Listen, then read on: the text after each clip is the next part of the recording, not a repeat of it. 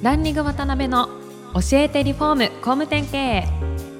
この番組はリフォーム工務店業界に特化した経営コンサルティング事業を手掛ける株式会社ランリングの代表渡辺翔一が住宅業界の経営者や幹部の方を毎回ゲストにお招きし業界のさまざまなことについてお聞きしていく番組です。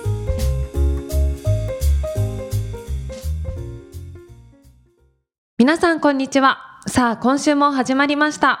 ランリグ渡辺の教えてリフォーム工務店経営。アシスタントの牛久保です。パーソナリティの渡辺翔一です。渡辺さん今週もよろしくお願いしますよろしくお願いします。野村社長よろしくお願いします。はい、お願いしますお。願いします居酒屋芸人、面白い、面白いお話を、あの前回の放送では聞けたんですが、今回その創生さんを、え何歳の時ですか立ち上げられたのは？えっ、と、33の時です3ね。の時にはい立ち上げられてから、はいもうそれこそ3年で地域のナンバーワンになられて、はい6年間で60そうですね。ですかね、はい60ビルダーにね。はい、成長された、まあ、そういう過程はい。っていうのを教えていただけたらなと思いますと、はい。で今回その、この番組自体が工務店さんとか、はい。それこそ新築をこれから力入れていこうっていう会社さんとかも多いんで、はい。どういうふうにこう大きくなっていかれたのかっていうところのポイントをですね、い。ろいろ聞けたらと思うんですが、はい。えっと、そうですね、あの、僕らはさっき言いましたように、住宅のはい中でずっとやってきた人間じゃなかったので、はい。それがまあ一番良かったというあか、ー。とらわれなかったっていうのはあるんですが、まずその独立をした時一番初めやったのは、おまあ、お金がないんですよね、とりあえず。で、お金がないので、はい。土地も買えないし、いわゆるあの住宅屋として必要なものを用意できないんですよね。はい。だから、本当に嘘みたいな話なんですけど、1万5千円のプレハブを2つ借りまして、はい。2つくっつけて、はい。連投にして、それ本社ってやったんですけど、はい。本社、その置く場所もないので、駐車場5マス借りまして。はそこにその2つを置いてですね、しかももうなんか、よりによってよくもこんな場所にしたなみたいな、もうあの高架下みたいなとこやったんですよあね。へでもうお客さんもですね、はい。ここ販売事務所ですよねって言ったんですけど、うにゃうにゃ言いながらやったんですけど、結果、1年目24頭受注すした。んですごいですね。2年目42頭受注したんですよね。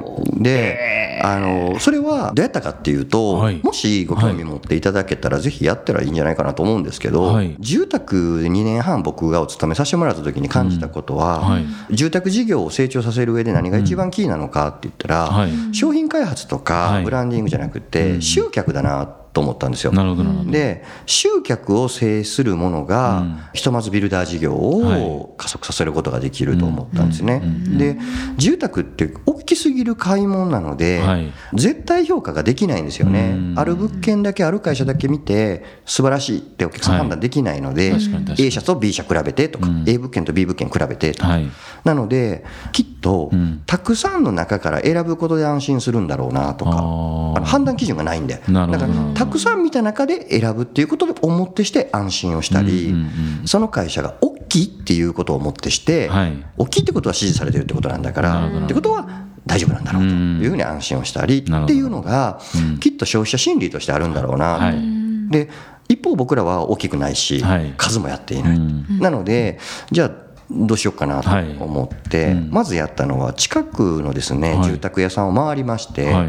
おっちゃんがやってるとこ回りました、はいはいあのまあ、ネットが好きだったので、ネットを使ってはい。集客をしようって決めたんですね、うん。それは簡単に言うと折り込みチラシ打つお金がないんですよ。ね。なので少ないコストで効果的に集客するためにネットを使おうと、はいうん。で住宅屋さん回って何したかっていうと、はい。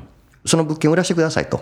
ただ、あの広告は今まで通りやってもらっていいですと、ただ、ネット上の広告だけ僕らにやらせてもらえませんか？ってお願いをしてもらったんですよね。そしたら、まあ、ネットそもそもやってらっしゃらないんで、うんあじゃあいいよや、やればいいんじゃないの、はい。でいくつかの会社から物件を預からせていただいて、で今度、ホームズとかスーモとかやっぱはい。りポータルサイトの画面占有率っていうのにこだわったんですよね。1画面目、か奈良県柏市の1画面目のはい。60%以上をうん弊社の物件ばっかりにしようと。すると、お客さんは、はい。柏市のページの60%が創生、創生、創生、創生って並んでると、うんあこの会社はい。がこのエリアでのナンバーワンなんだと、あこの街で家を探すなら、この会社に行くといろいろ選べそうだーなるほどなるほどなるほど。っていうのが思っていただけるだろうとえーいうのが、集客側の方法としてまずやったんですよね。なるほどね、はそれってあれですか？その預かったものを使って占有率を上げていった。そうです。だから全部他人物です。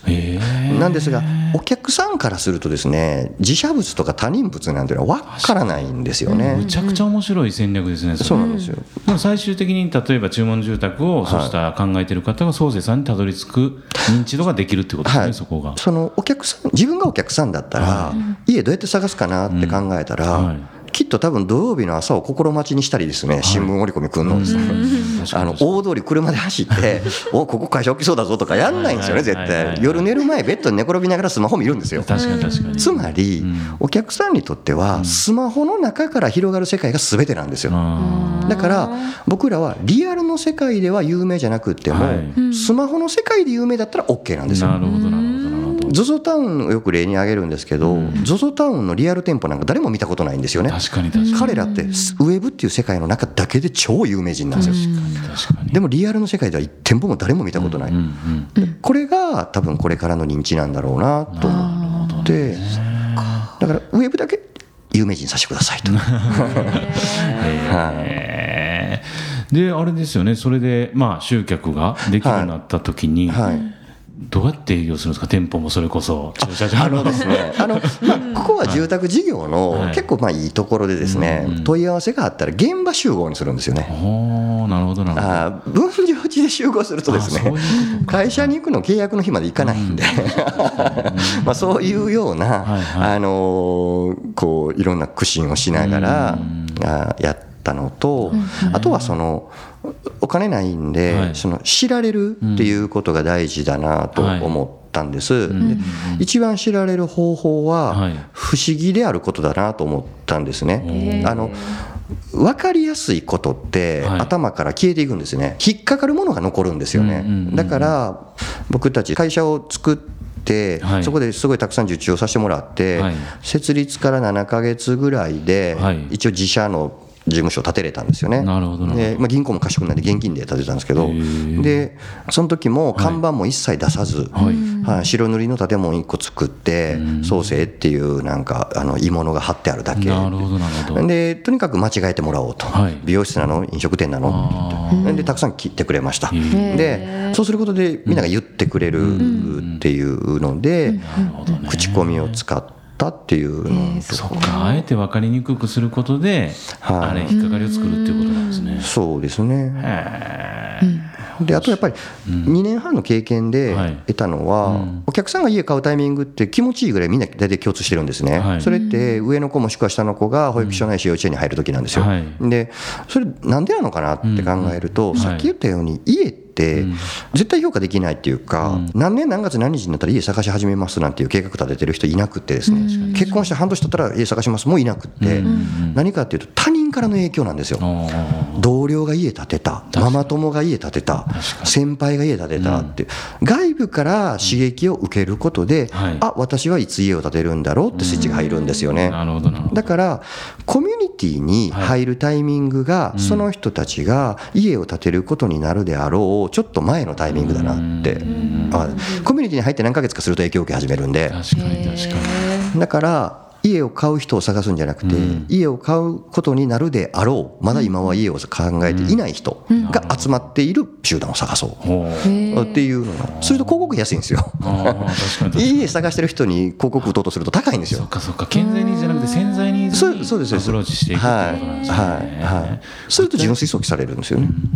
具体的にはですか？幼稚園とか。幼稚園保育所あのでそこでまあどうやったかというと、はい。ただ単に幼稚園に広告を置いてくださいってこんな芸がないのでそうですよあのちょっとネットでですね不思議なサービスを探してたらですね、はい。湘南 SFC に音力発電さんって踏むと発電する床っていうのを作ってるベンチャーがいてたんですよね、そこにすぐ連絡しまして、はい。それ売ってくれと。はい。ね踏むと発電するんですよ、はい。LED 電球が光る程度の発電をするんですよ。はい、ね、いやこんなん何にすんだと。